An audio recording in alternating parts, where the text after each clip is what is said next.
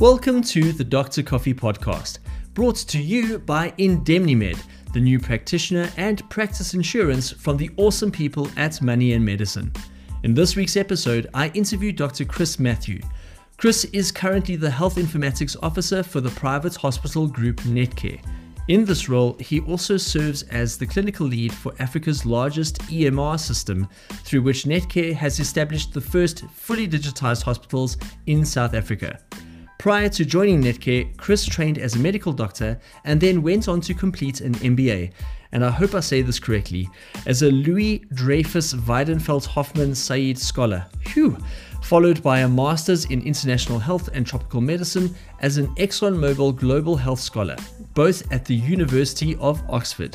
He's passionate about healthcare and technology, the ever expanding intersection of the two, and the role this will have in improving healthcare for all South Africans. It's a privilege to have him on the podcast to talk to us today about the options available to medical graduates in non clinical work. Before we get into this week's interview, I'd like to acknowledge our sponsors on this episode. The first sponsor to mention are the new long term partners of the show, IndemniMed, a new health practitioners insurance offering from the incredible people at Money and Medicine.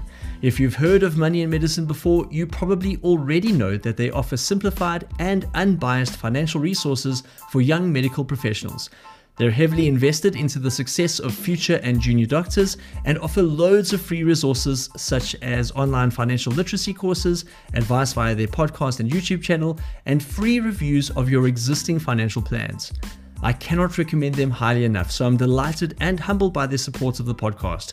If you're interested in finding out more about IndemniMed or Money and Medicine, you can find them quite easily at moneyandmedicine.co.za.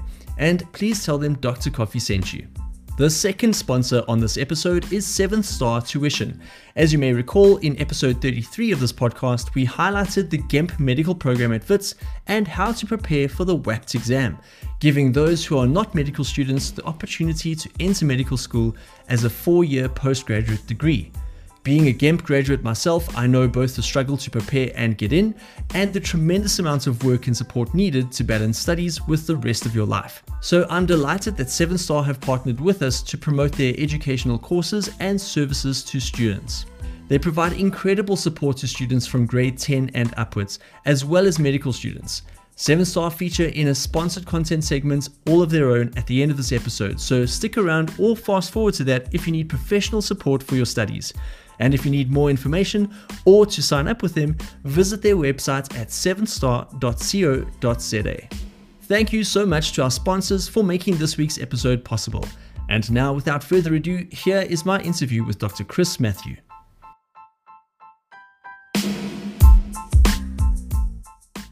Welcome to the Dr. Coffee Podcast, Dr. Chris Mathew. Thank you for your time, and I'm so glad that you accepted our invitation. We're really looking forward to hearing from you. Simon, thanks so much for having me. It's an absolute pleasure to be with you today. So, the first question that I ask all of my guests to set the scene is to ask you about where you went to medical school and when you qualified and where you went to internship and ComServe. Sure. So, I did medical school at WITS, qualified in 2012, internship at Bara, ComServe at Joburg Gen, uh, worked into EMO time, and then very soon after left clinical medicine altogether. Okay, and we're going to be talking about that non clinical adventure. But first, when you were doing internship and you were doing your community service year, did you have any clear idea of where you wanted to go in medicine at that at that stage? Hmm. So I guess it started in med school. I think like for many people, uh, very keen on obstetrics. It was my passion. Uh, intended for the most part to always leave clinical medicine at some point. Okay. Intention primarily being to first specialize and then leave. Uh, life had other plans, and the non-clinical came sooner than I anticipated. But no, the intention was to obstetrics. I did my diploma, was about to do a reg post, go into the conveyor belt, uh, specialize in innovation, go into hospital administration or in more non-clinical type environments. So was that your thinking is that you were going to specialize so that you could understand the hospital environment better or why were you thinking of specializing first and then leaving the clinical side? It was the easy option. Okay. It's what we know. It's what we were trained to do throughout med school. You're trained about, okay, internship, it's com service. Make sure you do your primaries and you've got your clinical time so you can apply for the reg post. Now, I know it's more competitive now, so you need more than just primaries, you need actual time. But uh, in in I feel like my day, I feel like an old old buddy saying that, but no. So it uh, at that time it was easy. You do your Yeah. your primaries, you got ComServe, you can get into Reg Post almost straight away. So it was the easy option. It's the default. Yeah. It's it's your default bias. You'll stay on the on the known routes. So that was why I thought, okay, that makes sense. There was no clear route. There's no clear route exactly. How do you become a hospital manager? How do you move into non-clinical work? So it just said, okay, let, I just said, let's trust the process, do clinical, and then I'll do an MBA. And then I'll do non-clinical work. I've got the credibility. I've got that safety net of, of I'm a specialist. And there's always that, that fear that comes in is that I need that safety. I need something just to, to fall back on in case it doesn't work out. Right. So if I understand you correctly, the decision to maybe specialize first was to provide that safety net so that if anything didn't work out, you could come back into clinical medicine fairly easily and have a career path there. It wasn't necessarily that um, a specialist qualification in anything would prepare you better for being a clinical manager or anything within the non-clinical side of medicine. It was just saying, you know what, I want to make sure that I don't find myself in five years' time not able to get a job. completely. So, like I said, I had a lot of hesitation in the process and a fear of the unknown. So it was the, that was the more known path. This isn't to say that the clinical aspect doesn't add value. It's not to say that being a clinician isn't important in a non-clinical role. Being a specialist, perhaps less so. Being clinical and having clinical experience, definitely. So I've had a lot of people that reach out to me and say, Chris, I'm, I'm finishing up med school. Should I consider leaving now? Should I go into consulting or do an MBA? And my recommendation is always at least do internship and com service. Yes, the safety net's there, so maybe that's a bit of the caution from my side, but actually it gives you good insight into a lot of the first-hand, coal-face experiences of clinicians. And if you really want, want to be a manager in a clinical environment, to have that impact, you need to understand it. And that only comes by actually experiencing it firsthand. And not to say you'll have the, the best insight per se, but you at least have some understanding. Yeah. That's an important first step. I agree with what you're saying completely, and I think there's three dimensions to it. The first thing is that you would have completed internship in ComServe, and the experience being an actual working junior doctor is very different compared to a student. Doesn't matter how good your exposure is as a student, there's just something different about being on call overnight and seeing cases at three o'clock in the morning. You know, when you're a student, you think you're on call until 10 p.m., but that's that's just a late day as an intern. Um, and then the, the other two aspects there is, you know, to get that experience and that knowledge that I think also gives you a certain amount of respectability with your peers. You know, that you're not just somebody in a non clinical space who hasn't been at the cold face. And then the third dimension, like you said, to have something to fall back on, you've got their work experience and you've got the accreditation that if you want to work in a clinical role, and some people might have, have one foot in both, where you can do non clinical consulting work or uh, information and have something on the side as well as being in the clinical space. So, moving to the adventure during medical officer time and that decision process, if you can cast your mind back to the decision algorithm you were working through and how you were weighing up your options, what were some of the things you were considering at that time when you were making that decision, the pros and cons of whether or not to leave clinical medicine? So I think something that, that comes up often. Uh, any, everybody I talk to, there's always a fair bit of alignment. Generally, it starts with either I was frustrated in, in my role, I was frustrated by the clinical systems and public sector, and I was jaded, and I wanted to have an impact on a bigger scale. Uh, th- that's generally where the conversation will, will end up going towards. Sure. I wanted to try and have impact on a bigger scale. I wanted to have an impact in a way that was different to just one patient at a time and one clinical case at a time. Have it in a, in a health system environment rather than just that individual patient. And it was very similar for me. I I think where my journey perhaps differed to some degree is where it started, is that my journey started actually in med school, hmm. where I first realized that I wanted to do non-clinical work. So I was fortunate enough to be part of the Medical Student Council and get exposure through Medical Student Council and then eventually grad committee and non-clinical work and administrative work as as, as important as it felt then, it's nothing in the bigger scheme, but gave me that first exposure to say, hmm. actually, I've got some other skills here. I can do other things. Uh, and it wasn't anything hectic. It was just like setting up a meeting, a chairing a meeting, or or sending emails. It's small things, but I could start to see that I had affinities for some of the non-clinical aspects, uh, and, and in a different environment. So once the realization came, when I got to the point of clinical practice where I was getting frustrated, I was trying to solve problems beyond just the patient in front of me and giving them medication or getting them a procedure done. I realized that my, my mindset was already shifting at that point. Sure. So that realization, I think, is the first important part. What then comes from there is to say then, okay, now that I know I want to do something different, what do I actually want to do? What am I trying to work towards? Uh, because you, you might have a goal that you're reaching to, you're aiming towards, and I you always use an analogy, so it might uh, it's been a bit rehashed a few times, but I always talk about having that goal that you're aiming towards, or that light in the tunnel. Well, in my case, I say there's a mountaintop you're reaching for. Mm. That mountaintop is extremely important. That mountaintop is either you'll get there by climbing the mountain, going over the ridge, through the valley, through the deserts. You have to have that mountaintop that you're aiming for, and to be very clear on what that goal was. At my when I started this journey, my goal was to become CEO of Bara. Oh wow, that was my goal. It was naive it was ambitious, but it was extremely important because it completely yes. shaped my thinking. Yes. And I look back now and I think, what was I even thinking? Trying like wanting to become CEO of Bara? Is that really what I wanted to do? I think I was going to make an impact becoming CEO of Bara, but it was an important motivator for me because I needed something just to drive me to say, okay, if I want to become CEO of Bara, what do I need to do to get there? Mm. And in trying to get there, or get to a point where you feel like you can fulfill that role or fulfill a role that's similar to have an impact, then you start looking for your gaps. And that was what led my journey. So, okay, let me try and do something. So we did a project with the Gauteng MEC for health at the time. What you see now, and actually we've gone through, is your online internship applications. The ICSP? Yeah. I piloted a system for the Gauteng Department of Health prior to it launching. I ended up working for HISP, who's the organization that launched ICSP. Wow. So I then it got exposed to different things, but long story short, in that process of trying to do something which I thought was cool and great in the future, we got met with hurdle after hurdle and obstruction and barrier and incredibly frustrating trying to navigate the bureaucracy and the politics uh, of public sector healthcare. And that process revealed a lot in myself. It was a learning journey for me. We mm. failed horribly. We, but we learned in that failure. And one of my big learnings was that actually, look, there's a gap in my own ability, whether it be my, my commercial skills or financial skills, my management skills and exposure, just have an appreciation for what the bureaucracy is and how to navigate it. And those realization of those gaps, okay, then how do you solve it? And the reflex answer is not MBA. Everybody will say, okay, let's do an MBA. That's the easy way out of clinical medicine. Do an MBA, it will give you some more cross transferable skills. You can take that as your way out of clinical medicine. So that was my default position. Uh, I challenge it a bit more now when I talk to people. Uh, but that was how I started my journey. So, okay, I've got these gaps. How can I tackle it? Let me do an MBA. Wow. Uh, just going back to wanting to be the CEO of Bara, I can imagine being an intern, seeing some of the systemic challenges, seeing the problems on an individual patient by patient basis, and then thinking, how do I scale this so I can make a bigger impact?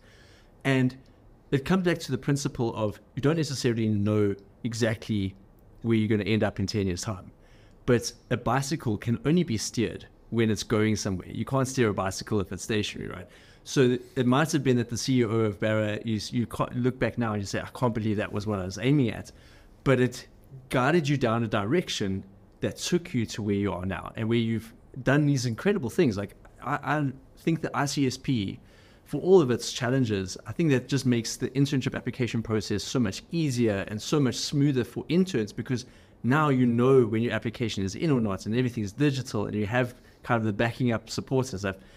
You you said that the MBA is an easy way to to uh, get out of clinical medicine, and I flinched a little bit. and the listeners, if they couldn't see me, would have seen me kind of grimacing because an MBA is notoriously difficult. Mm. Um, they they call it the marriage killer because if you're going in married married. Uh, I think the divorce rate is like half. the, half the people that start an MBA don't yeah. finish it married. Uh, you you did say that you challenged that a bit.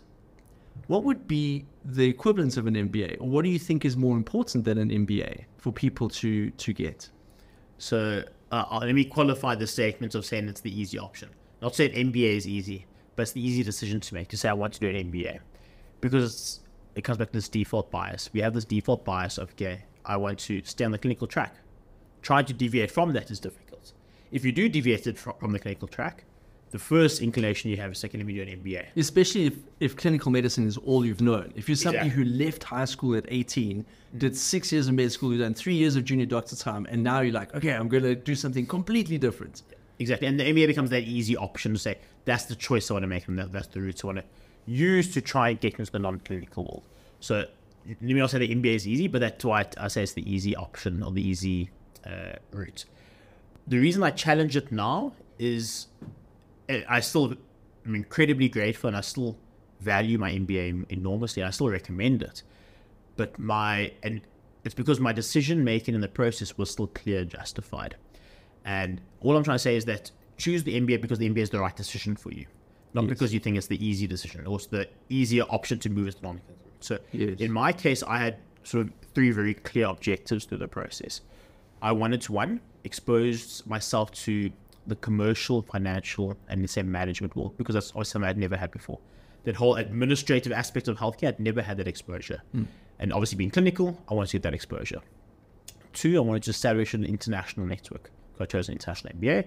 So I wanted to expand my network base. So that was a big, a key driver in my choice. And then three, which is a bit unusual, uh, maybe I guess in some senses, I wanted to improve my presentation and public speaking skills. Hmm. Random thing. Not necessarily, these aren't necessarily things you think, okay, this is why you do an MBA. But those are my three goals. Um, so throughout the MBA, that is what I aim to achieve by the end of the year. Yes, you'll get the degree, you'll do the accounting course, you'll do all of that. But building a network, it's making friends. Yeah. That, that's the the extracurricular activities that come with the MBA. You don't think about a lot that when you see the MBA and the course curriculum. So those those goals for me were very important. So that's what guided me to reach the decision. Okay, I want to do MBA. This is how I'll achieve it, and where it will help. In many cases, people will say, "Okay, I want to do the MBA. because I'm just trying to be about clinical medicine." And I actually, I actually, I would love to do a healthcare startup, health tech startup, and I want to do let's say an EMR because EMR is top of mind for me. Yeah. Whatever your and, and EMR for the benefit of our listeners stands for electronic medical record. Yes. So you might have this idea of what you want to do. And you think, okay, cool. The MBA is the way I'm going to get to that goal. And you have to always challenge that. There could be other ways to do it. It could be actually maybe just go join a startup, start your own business. You could get a lot of those same learnings you get from an MBA just through practical exposure. Mm. Actually, just work in a non-clinic environment. Take a pay cut. Go do an internship at some random company. It could even be an agricultural company. You'll still learn an enormous amount in a different setting. We as doctors have an have a valuable set of skills. We we are brilliant at problem solving. It's interacting with people for the most part. Yeah. But but there's so many other skills that we have that are beyond just treating a patient in front of you and writing a prescription or performing a procedure. We can use our hands. We can use our minds. There's so much more that we have to our capability. So put that to use. Yeah. Put it into different environments. Uh, the other aspect, so that's often one that I recommend or suggest if it's an option for those that can afford it or have it as an available option. Uh, or the other option also common is management consulting. Uh, I toyed with it a lot. I chickened out at the end. Uh, also, probably another marriage killer. Uh, so probably only recommend if you're not married because the lifestyle is difficult. Uh, but anecdotally, they often say that three years of management consulting experience is equivalent to MBA. Wow. So if you finish internship or comes you know, straight out of med school, people go straight to management consulting. So you think about the big management firms, so, MB, so you say MBB, so McKinsey, Bain, and uh, BCG. But there are also other smaller firms. You could do Accenture or Deloitte. They're not smaller firms. They're just they're not quite. In the, in management class. consulting is not necessarily their core business. Yes. Yeah. So there could be different ways to sort of uh, skin a cat as such. Yeah. Uh, but the experience you'll get will be valuable. The experience there's still been that non-clinical exposure, you'll build an enormous uh, array of administrative skills, business knowledge and insight, commercial and financial skills. You'll do financial modeling. You don't think that that's what management consultants do, but they get that yeah. exposure. You're forced to be exposed to a variety of businesses and sectors. So you often might not even do healthcare. You'll come in as a person with a healthcare background, but you'll get exposed to different aspects. Yeah. Um, and a lot of people that come out of McKinsey, Bain, BCG, they excel in, in the corporate environment. A lot of your CEOs are from an MBB background. If you look at the Fortune 500, I forget the, the number offhand, but I think it's something almost like half of the Fortune 500 CEOs are actually from an MBB background. So like you said, MBB. So McKinsey, Bain, BCG, the three management consulting firms. So there's a lot that comes, and there's, there's a lot of reasons for that.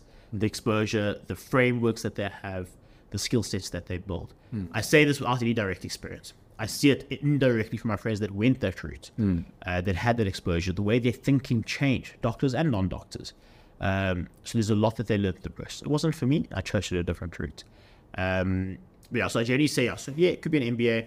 could be just practical work experience in non-clinical environment, or three, going the management consulting route.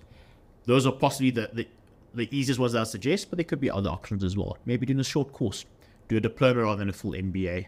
Uh, and the other one that's, I guess, a bit more short term, just talk to people, have conversations. Maybe on the podcast, reach out to me if you want to chat. I'm more than happy to have a chat. I spend a lot of time talking to people because it's so unknown. There's no clear handbook on this. There's no one recipe or one yeah. size fits all. So talk to people, just get a feel for it. It's difficult because you can often sometimes talk to too many people. You're just more confused at the end of the day. And that's what always come back to. Be clear on what that light is. What is that guiding mountaintop that you're aiming for? Because once you're clear on that, then you can work towards it. Yeah, and as you sift the advice, so to speak, I mean, it's kind of like eating a, a fish you know, the fish has got bones in it. So you sometimes have to pick out the bones and say, okay, that particular negative advice or that particular negative wisdom wasn't necessarily pertaining to the mountain I want to head towards. It's interesting you spoke about the importance of networking. And, and even now, it's apparent that your network is a very important base and resource to you. If you think back to when you were doing your MBA, you would have been interacting with people who had different backgrounds and different degrees. It would have been lawyers, engineers, doctors. What are some of the resources that, particularly a medical degree, does provide? Because you spoke about some of the short shortcomings and, and areas where you felt you needed to grow, such as more public speaking. But what were some of the thing? What are some of the things that medicine actually added and gave you a unique perspective and a unique edge on?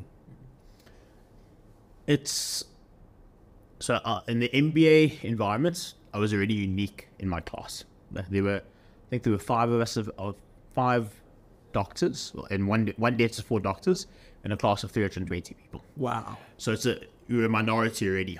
I often just felt ill-equipped. I felt completely inadequate, uh, imposter syndrome throughout. But isn't that just medicine yeah. 2.0? Yeah, in some in some cases, but it, it comes from an environment where, and this, and this happens to us over and over again. You, you get into med, med school, having left high school being the top of your class, then you end up feeling like the bottom of the class when you get into med school, and then you sort of work your way up again, and now ooh, you're all special, you're a doctor, and you get to the MBA, and you're now bottom of the class again.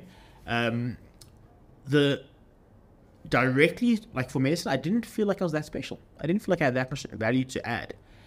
But through the journey, the way I approach problems, I could see was fundamentally different to other people approach problems. Sure. We we used to often. Uh, dismiss the value of a biopsychosocial model and approach. But that holistic thinking of a problem is actually so important. That to understand that there's more perspectives than just what you see in front of you. It's not just the biological, there is the psychosocial. And just the different way we frame problems is mm. is such an important skill. That's a, come back to this, these transferable skills we have we don't realize we have. Mm. And you only, even now, I struggle to quantify those skills that have, well, not not quite right, uh, objectively identify those skills and to some degree quantify. But I can just see it in practice and how, how it's actually unfolded and helped me to enhance my other skills in other areas with that as a foundation. So I don't, the question I often get is, do I regret doing medicine? Or on the other hand, do I miss medicine? Yeah. No, it was right for me. It was important for my journey, and I wouldn't be where I am today if I hadn't done medicine. It completely shaped who I am. Uh, and I give full credit to that journey. It was a powerful journey. It's a long journey, do nine years, ten years of medicine, and then just almost forfeiting it all to leave. I didn't forfeit it. It was mm. part of my growth. Yes. It was part of the foundation I have now that set me in good stead for today. Wonderful. Nothing's wasted. And uh, along the journey, you know, there might have been a few cul-de-sacs you went into, but at the end of the day, everything's a resource and adds color to the palette. So if I was to ask you now about your current role, so you're currently an informatics officer, what does that entail? And and what was the kind of particular niche that you saw that you wanted to go into? So I, I say this to everybody. I've been fortunate in some ways, and I guess others, others would find it a bit more daunting. I've never had a job description. I've never, I've never actually applied for a job. a part of the last job I applied for was my MO or like internship in ComServe, but since then I've actually never applied for a job, wow. and, and I've been fortunate enough just to have exposure and opportunities. Even this job was not a job that I anticipate in any way. Uh, as a bit of background, so I did the MBA, did my MBA, ended up doing another master's afterwards in international health and tropical medicine. That is wild. So I mean, there's a growing list now of postgraduate qualifications. Yeah, so, so I've, I've done a few a few degrees along the way. Um, so I guess a bit of backstory. So uh, just prior to go to my MBA, I was a few months prior. I was working at Joburg Gen as an MO in obstetrics And my reg at the time, his wife worked in Netcare, had left clinical medicine, done not clinical route. And he's like, Chris, you should meet my wife and just see what she's done. And you had obviously mentioned non-clinical Yes. stuff in conversation. So at the time, I already gotten into my MBA. So he knew, I was like, hey, Chris, you got for your MBA? Actually, you chat to my wife. She's actually busy doing her MBA and she's left clinical medicine. Chat to her. So that's where it started. I just had a conversation with her. And that was, I think, maybe July or August 2016. Did my MBA from 2016 to 2017, my master's 2017 to 2018. And through the process, I just sort of kept in touch with her. And then just as luck would have it, um, I was in Vietnam for research, and then actually just coming via SA on my way back to the uh, to the UK to submit my dissertation for my second masters. And she just happened to reach out to me. She's like, "Chris, can I give you a ring? I've got something to chat about." I was like, "Oh, actually, I'm I just landed in Joburg. Maybe I can meet you tomorrow morning." Long story short, that was Friday morning. Tuesday morning, I had a job offer for a job Wow. I had never anticipated. Wow. Um, I've had an affinity always for technology. Had no real, I had some exposure to health informatics through an NGO I worked for. And also through the whole IC, ICSP. I wasn't directly involved, but the organization that did do ICSP, Yes. I worked with them for six months prior to going to the UK. Did you know coding and things like that? Or Out of hobbies, those the projects I worked with them on was actually on data quality in the public sector. Okay. Uh, but they do a lot of health information systems for public sector, and it gave me some exposure. Very, very minimal. But at first, it opened my eyes to the non-clinical world and the non-clinical aspect of healthcare. So there is health informatics. There are health information systems, and they're an important backbone in a health system. Um, so in that process, by going through sort of that exposure, to understanding that, and then meeting this colleague of mine who ended up becoming my boss, uh, and having always enjoyed and had an affinity for technology, this role sort of just made sense. And I ended up, yeah, they joining Netcare little under five years ago. At the time, Netcare was just starting their journey to digitize their hospitals. So we've launched a system called CareOn, which is our EMR. Um, we now have it in 32 hospitals. But when I joined, it didn't exist. We were still building it and figuring it out. Uh, I joined in a clinical capacity to say, okay, we need that has clinical insight into helping the design of the system. So I joined as the clinical lead for the project. sure. And as that role evolved, I very quickly realized I had a, a strong uh, IT affinity. And then from going to somebody with a clinical perspective with some IT insight, I went to a fully IT role with some clinical perspective. So Wow. I then actually went into the IT division. And then that's when I moved to the role of health informatics officer. And my role is still unique. It, it doesn't fit any typical job description as such. Uh, but where I often sort of position myself is, is I am a segue or go between, let's say a translator and interpreter between different stakeholders, between a clinician, a doctor who's on the ground trying to use an iPad and use CareOn, to an IT developer who needs to try and make it better for the doctor, to Netcare as a business who at the end of the day is a business. They have to run operation and make it sustainable. And I sit in between all of those to try and say what does everybody need and bring it all together to make a solution that actually works. And yeah, that's how I've developed and the roles evolved over time. So it's it's different. If you see health informatics officers overseas, they fulfill a different type of role. So ours is a bit unique in our sense. So I'm fairly technically involved, but I'm not I'm not a coder, I'm not a developer. Uh, but I have a lot of exposure and involvement in that. I do a lot of work with integration between clinical service providers, so labs and radiology uh, and blood bank. We built the first fully integrated system in the country. We have fully digitized CTGs. I designed it because. I had a clinical background. So I wasn't IT an IT expert in any way, but having the clinical insights, okay, this is actually what matters to a doctor. I need to see a CTG. It's important for the management of the patient. I need to see it update every 10 minutes. An IT developer wouldn't necessarily know that. So, so small things like that, that's where I led that insight. So that's how the role evolved over time. Uh, but yeah, there was no job description when I started. We just built it as we went. As you're speaking, um, I'm reminded of the saying that people overestimate what they can achieve in one year, but they underestimate what they can achieve in five years.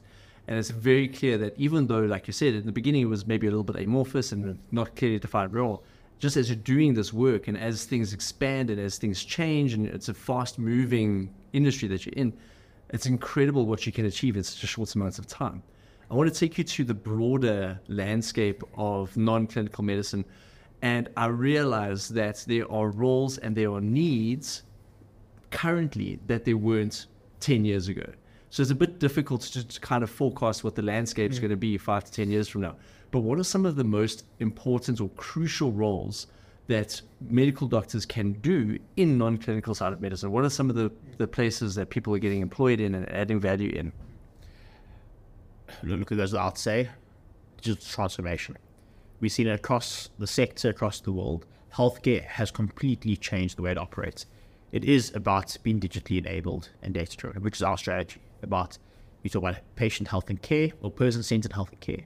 There's digitally enabled and data driven. So organizations across South Africa and the world are digitally transforming. Yes, because health information, sorry to, to interrupt, but health information, there's so much more data, patient data, and, and, and almost continuous data uh, available now that 20 years ago you weren't, weren't able to have a watch on your wrist that would give your heart rates and sometimes even an ECG to your service provider.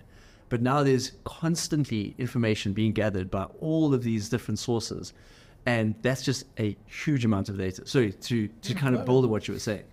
No, so, so given that that's how the world is transforming, Yeah. that's the natural place for us to sort of fit in. Um, well, a challenge that we have as an example is that we have this enormous amount of data. We generate tens of gigabytes of data every day.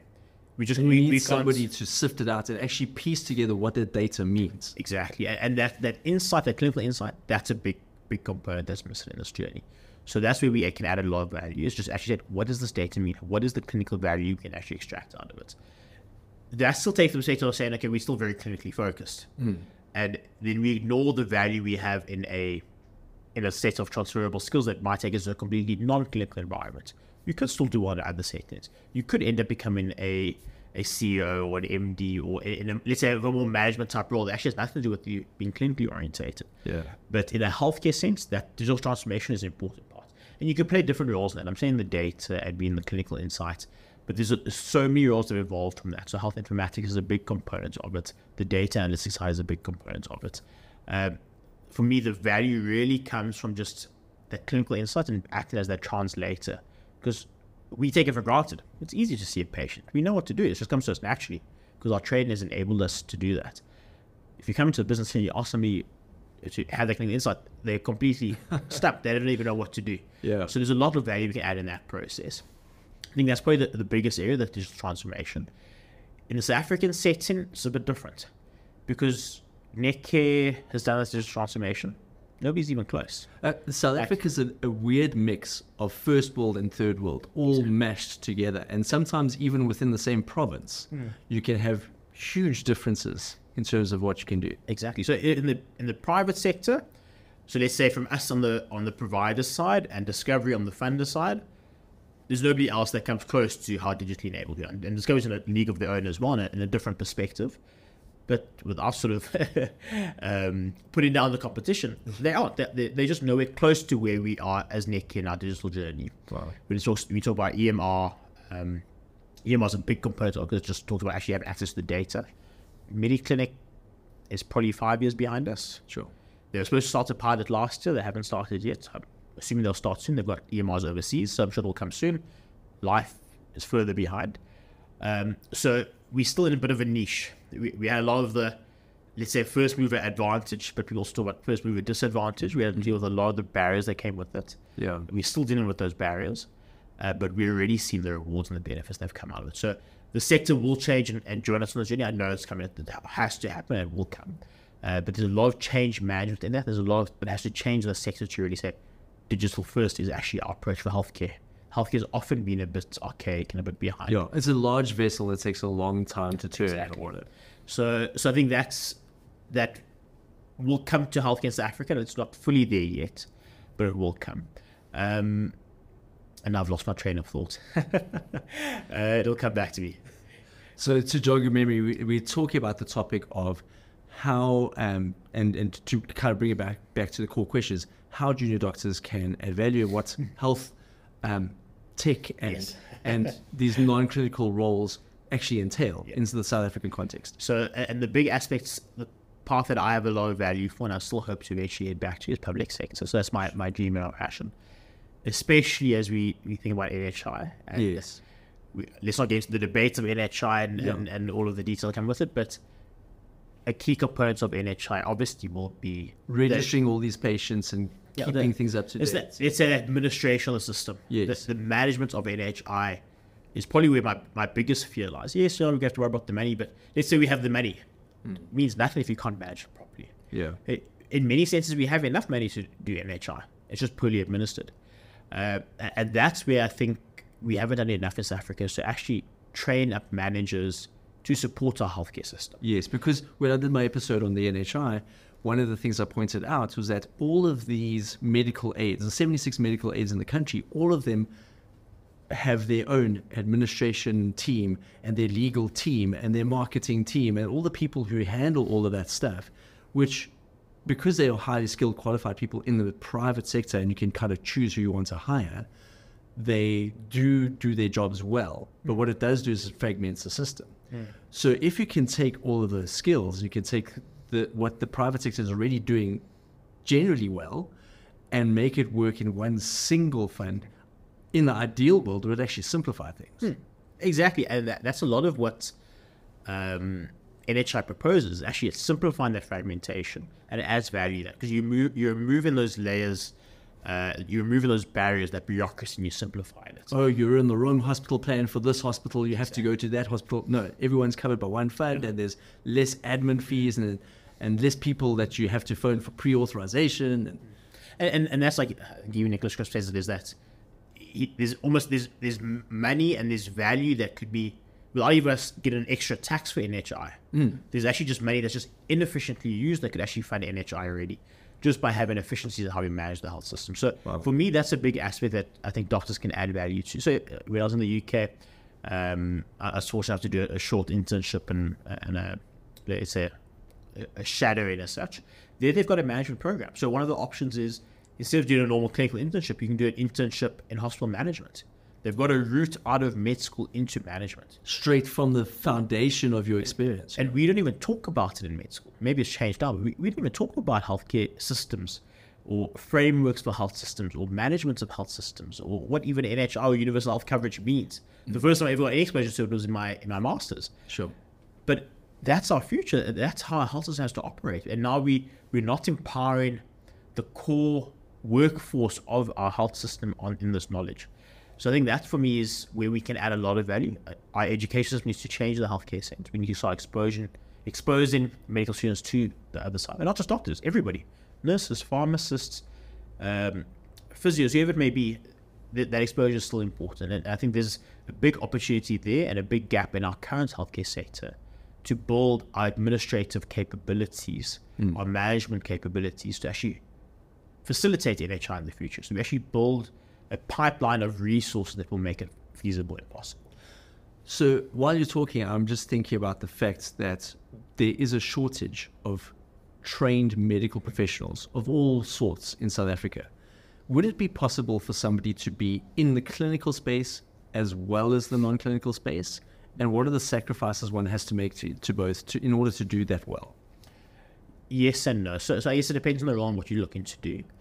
When I first joined Netcare, I, I had insisted and requested that I at least have one or two days of clinical work per week.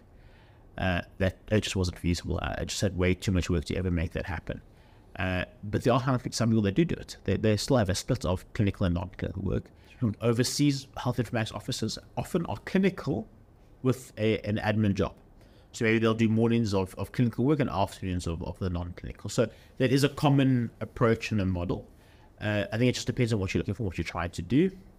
I haven't seen many in South Africa that have done it um, for various reasons. Most people I've encountered, if they go non-clinical, they're fully non-clinical. Sure. Uh, they might occasionally do a locum shift here or there, but eventually, sort of, you just can't keep up. It's just there's just too much. You'd have to, you'd have to as up to date and relevant uh, on your clinical information, so you actually can do a disservice to your patients.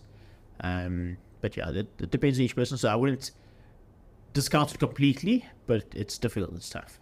Do you ever see the need to consult, as it were, with one of your colleagues who's actually still in clinical medicine? Yeah, I often joke. So uh, people call me an IT doctor, not really a doctor anymore. And uh, look, uh, my clinical skills are out, out of the window for the most part. I haven't seen a patient in eight or nine years. So I'll ask your friend. Uh, look, if you're writing a basic script, I'll still write scripts for, for myself or a friend. But no, if it's my clinical knowledge is definitely uh, not safe. well, it's clear that um, the non-clinical side has really gripped you, and it's very rewarding, and and you've made a success of it. Is there anything that you miss about clinical medicine? And if you can think like, oh man, this is the one aspect that's yeah, oh, like, I had to lay that down in order to pursue this journey. Patience. Uh, we like often you become a bit jaded when you're in clinical practice and you you just like you push in the queue and you just want to get home and you want to get out of the call. But I actually miss patients. Actually, I didn't realize how much I enjoy that human interaction and the fulfillment and gratification that comes from helping that person in front of you, from delivering that baby or or uh, giving those antibiotics and just like just making that diagnosis. It could just be a UTI. You're like, okay, cool, I cured somebody today. And it's yeah. it, it really is instant gratification in some sense. Obviously, our chronic conditions are a bit different, but there's a lot that's there's a lot of fulfillment that came out of uh, that exposure, which I didn't appreciate until I left. When I was in the UK, I used to tell my friends I used to wake up dreaming about seeing patients like oh. regularly, yeah? and I didn't realize you don't miss it until it's gone. Yeah, uh, and then you find fulfillment in other ways. Uh, but yeah, that was my journey. So we're coming towards the end of this podcast, and thank you so much for your time and for your experience. If you were to recommend resources to junior doctors and medical students for them to number one make the decision what they what mountain they want to go climb, um, but also for them to just be resourced and equipped so that even if they stay in clinical medicine, you can help them to be a better doctor with the changing landscape of the way that medicine is being practiced in the world. What are some of the things that you can uh, recommend to junior doctors to equip themselves with? So, so fundamentally, it's about exposure. Uh, we, we lack that exposure to that non-clinical environment. So you can get the exposure in different ways. You could read a book, read articles, podcasts, watch YouTube videos, a series. Uh, how you get the exposure, I guess, depends on the individual. What is how will you consume that information? So in my case, I did a fair bit of reading, tried to read books or articles, just search it online. Uh, but actually, my best exposure, I'll come back to networking, reaching out to people. I, I, learned far more in that one half an hour, hour conversation than I would have learned in hours and hours of trying to read things online or do courses. So I would always say that's my first option. Uh, I used to be very introverted, and now I think I'm not quite so much. So I find it easier to net, uh, network with people and, and reach out. Lot of people find that uncomfortable. It's not easy. If that's your inclination and you're a bit more introverted and, and reach out to people and cold calling is is terrifying, uh, then yeah. Then, but it comes down to, the, like you were saying, the skills you need to learn that you don't necessarily know when you're doing your six years of medical school. Uh, you have obviously a, a rich resource in your network and people you've worked with and, and developed friendships along the way. Did you have any mentors or people that you looked up to that kind of took you under your wing? Not directly. Uh, a lot of it, I've got mentors now who've done a lot to help me on my journey, uh, a lot with within netcare. But a, a, very good friend of mine was also a mentor as well. So actually, two of my friends, both of us left Nicholas at the same time. One of them came to the UK with me, the other one went to France to his MBA there. And we navigated the journey at the same time. So navigating that journey, uh, just having something to bounce things off. Yeah. This is what I'm thinking of doing. What do you think I'll do? And, and just having that that like-minded person to talk through things that helps a lot. I was very fortunate. Most people wouldn't have that, but that's where the networking then helps. And, and look, a lot of I want to say a lot of us because there's, there's, more and more of us now. We want to pay it forward. We want to help uh, because I think there is so much value in exploring this this other side of medicine. Um, so yeah, so reach out, and I'm more happy to chat. Thank you so much for appearing on the podcast. I, I have one more question, and it's in medicine because of the way that medical training is set up in, in the public sector, there is a very clear, definite hierarchy that you work through. And that can sometimes get, get to people. But I think that hierarchies exist for a reason. Um, they can be protective, they can be very developing. It seems that when you move out of clinical medicine, though, there, there might potentially not be that hierarchy of development and training is it true that in business there's not that hierarchy, or, or is there a structure that you kind of go through? It depends on the organization. Um, I was reading an article recently in New York Times about uh, flat structures versus hierarchical structures. Mm. There's value in both and in different settings. In, in, in your startup, starting off small, you can't really be hierarchical. You need to be have a flat structure, but that eventually evolves. And there's an important aspect to the hierarchy. You need somebody to make the decision and to lead the organization. And there's value. That we often talk about hierarchy in a negative sense, but there's a lot of value that comes with it as well, especially as you scale and you get bigger. Mm. Most corporates have a, a, hierarchical structure. The larger corporates, they'll have a path and a plan to move through the hierarchy.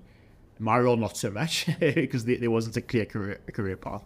But a lot of these roles, so if, if you do uh, management consultant, there's a, there's a graduate program, and they'll take you through the steps of how you move through that journey. So for most organizations, there is some sort of a path to navigate that hierarchy it's not necessarily about moving up the hierarchy, moving mm. up the ladder, mm. but so this is how you get, get the skill set as you move through that journey. Um, so it's hierarchy in a different sense to clinical medicine. With clinical medicine, okay, it's literally it's about doing your exams, specializing. You're almost guaranteed to move up the hierarchy. Whereas in a corporate setting, perhaps not as guaranteed. It's more performance based. Uh, do you do the job well, and then you'll move up the hierarchy. And you can be in different places in the hierarchy within different roles. So if you think within business, like you might be the leader of a team on one project, but just merely a part of the team on another and taking instruction from. So you can literally, in your day, as you move through your meetings, some of those meetings you're chairing, and some of them you have to sit very quietly in the corner as the most junior member of the team. and yes, it's very true. It's it's not necessarily that you most might be the most junior. You might just be there for a different reason. Wow. Yeah. You're adding value in a different capacity. If I'm chairing a meeting, it doesn't necessarily mean I'm the most senior person in the room or I know the most. I'm just there to facilitate the discussion chairing is more important to facilitate the discussion and actually get the information out of your orders. Like you said, the exposure and learning uh, something that's going to add something to exactly. your next project. Yeah. That's something that actually fascinates me and intrigues me, and, and to me actually is one of the most exciting aspects of non-clinical work is that you're going to work in um, something that's dynamic, that's not necessarily the same all the all the time, mm-hmm. and where you are going to sometimes be the top dog and sometimes be the puppy that's learning. You know. Thank you so much for all of the wisdom and advice that you put into this podcast episode. I can see that there's a, an interest there to impart more. I can see that you're a deep well that we can draw more from. So, how can people contact you if they'd like to contact you about more? And, and, and please, podcast listeners, not spamming the guest, but how can they reach out to you if they want to find out more? Uh, I I often miss LinkedIn uh, messages, but it, it probably is the easiest. So LinkedIn is the easiest way to find me and, and uh, connect. Uh, or I'm happy to put my email address up as well. I'll share it with you. Maybe put it on the show page. notes. Yeah, yeah, yeah. And I'll share my email address as well. But either option. Fantastic. Dr. Chris Mathew, thank you so much for appearing on the podcast. It's been an absolute pleasure to get to know you. Thank you so much. Thanks, Simon. Thanks for having me. I'd like to take a brief break from our Coffee with Consultants feature to acknowledge and tell you about one of our sponsors on this week's episode and that is none other than Seventh Star Tuition.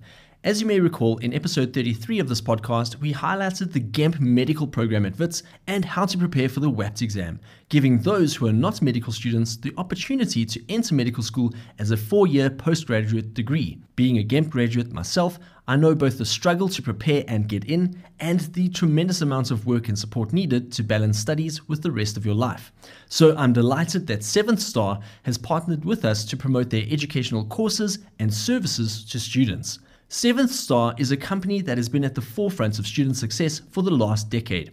If you are passionate about the sciences and nurturing ambitions for a rewarding medical career, you need to check them out.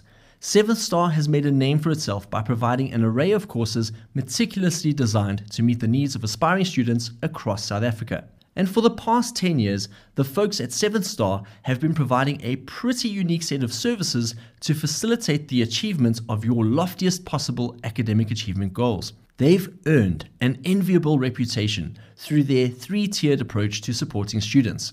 The first tier is their Extra Lessons program, which helps grade 10 to 12 learners to improve and ultimately excel in maths, physical sciences, and life sciences. Of course, a solid foundation in these subjects is vital for anyone with eyes set on a career in medicine.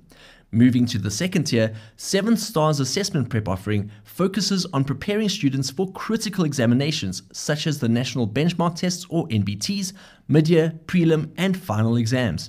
As many of you would know, Acing these examinations opens up a world of possibilities for future study, and this is precisely where 7th Star comes into the picture. The third and arguably the most transformational facet of 7th Star's approach is their Uni Help offering. This is where they help students take the big leap into various university programs. And what stands out about Seven Stars' approach is how each of these services are interconnected, forming a cohesive journey for the student. At Seven Star, the focus is not just on passing exams or acing courses. The real mission is to guide each student on a journey, a journey towards fulfilling their potential and making their dreams a reality. They provide a helping hand to those with aspirations for a career in medicine, ensuring they have the knowledge, the skills, and the confidence they need to succeed. Seventh Star encourages students to join as early in their academic career as possible, while simultaneously advocating that it is never too late to start and always too early to quit. In fact, they've helped more than 350 students to get into medicine over the last 10 years, a feat attributable to their dedicated tutoring and well curated preparation methods. Since we're talking about helping people to get into medicine, their BSc program deserves a special mention. For the past eight years, this program has been supporting BSc Biological Science students at the University of Pretoria. The goal is to ensure that after just six months, the students' grades are high enough to transition into medicine at UP with the mid year intake. Through this carefully crafted route, Seventh Star has successfully assisted over 100 students in securing a place in medicine, which on average equates to one in three students selected at the University of Pretoria. Continuing to put special focus on their courses that apply most specifically to medical and pre med students, they recently opened up registrations for their highly successful GEMP course. This program has been painstakingly designed to prepare students for the WITS Additional Placement Test, better known as the WAPT, the gateway to studying medicine at WITS University. This test, as many of you may know, is the final hurdle that prospective medicine students need to clear. And with 7 Stars GEMP program, students can approach this test with renewed confidence. This comprehensive and intensive 10 week course kicks off this week on the 3rd of July 2023. The course offers contact lessons at their Centurion campus as well as online live stream lessons for students scattered all around the country. The beauty of the online classes is that every session is recorded. This means that students can revisit the lessons, brush up their understanding, clarify doubts, and get a thorough grasp of the material anytime they wish. Furthermore, 7th Star understand that many students will only receive their formal WAPT invitation at the end of July. To address this, a highly condensed workshop will be hosted to help students catch up on any content they may have missed. Now, let's talk numbers. Over the past years, the vast majority of students who attended this course have passed the WAPT, a testament to Seven Stars' commitment to the success of its students. This statistic is a shining endorsement of the quality of education and the level of support provided by Seven Star. Beyond the top notch instruction and the well structured courses, one of the key features that sets Seven Star apart is their dedication to comprehensive learning resources. They don't just teach, they provide a wealth of resources to aid learning. They provide brilliantly prepared notes and summaries on their website, allowing students to dive deeper into the subjects and strengthen their understanding. An additional layer of support comes in the form of a responsive Telegram group. This is a space for questions and discussions where doubts can be clarified and concepts can be discussed. This collaborative learning environment allows students to learn from each other as well as from their tutors, ensuring they're fully supported throughout their learning journey. But don't just take my word for it on this sponsored segment. Here's a peek into the impact of 7 Stars GEMP course from some of their past students. Yoni Segal, a past attendee and current medical student, heaped praise on the course for its concise material and riveting lectures, dubbing it the best money he's ever spent. Daniela de Toledo extended her heartfelt thanks to the Seven Star team for her successful admission into medicine and expressed high praise for the presenter and the course notes. And Berno Murray drew attention to the kindness of the tutors and the quality of the study material, attributing his successful passage through the WAPT to Seventh Star tuition. If you need more information or to sign up, visit their website at seventhstar.co.za. Seats fill up fast and spots are limited, and missing this opportunity is something you may regret. For further details, you can also reach out to Johan Mitton on 076 208 5713. In the competitive and congested world of extra lessons and tutoring, one doesn't often come across a service that transcends the conventional realm of education to shape the future of students and help them realize their dreams. If you or someone you know harbors aspirations for a career in medicine, Seventh Star could very well be the guiding light that guides their way to success. Once again, thank you to Seventh Star for their support of this podcast and for the commendable work they're doing in shaping the leaders of tomorrow.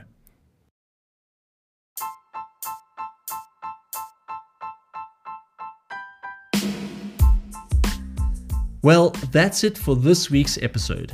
I'd like to take a moment to direct you briefly to our Linktree URL, which you can find in the show notes for this episode, as well as in the bio of our Instagram page at drcoffeeza. There you'll find links to our sponsors on this episode, IndemniMed by Money and Medicine, and 7 Star Tuition, as well as a Google form you can complete if you're interested in working with the Dr. Coffee podcast. Thank you for your support, and we'll see you in episode 42.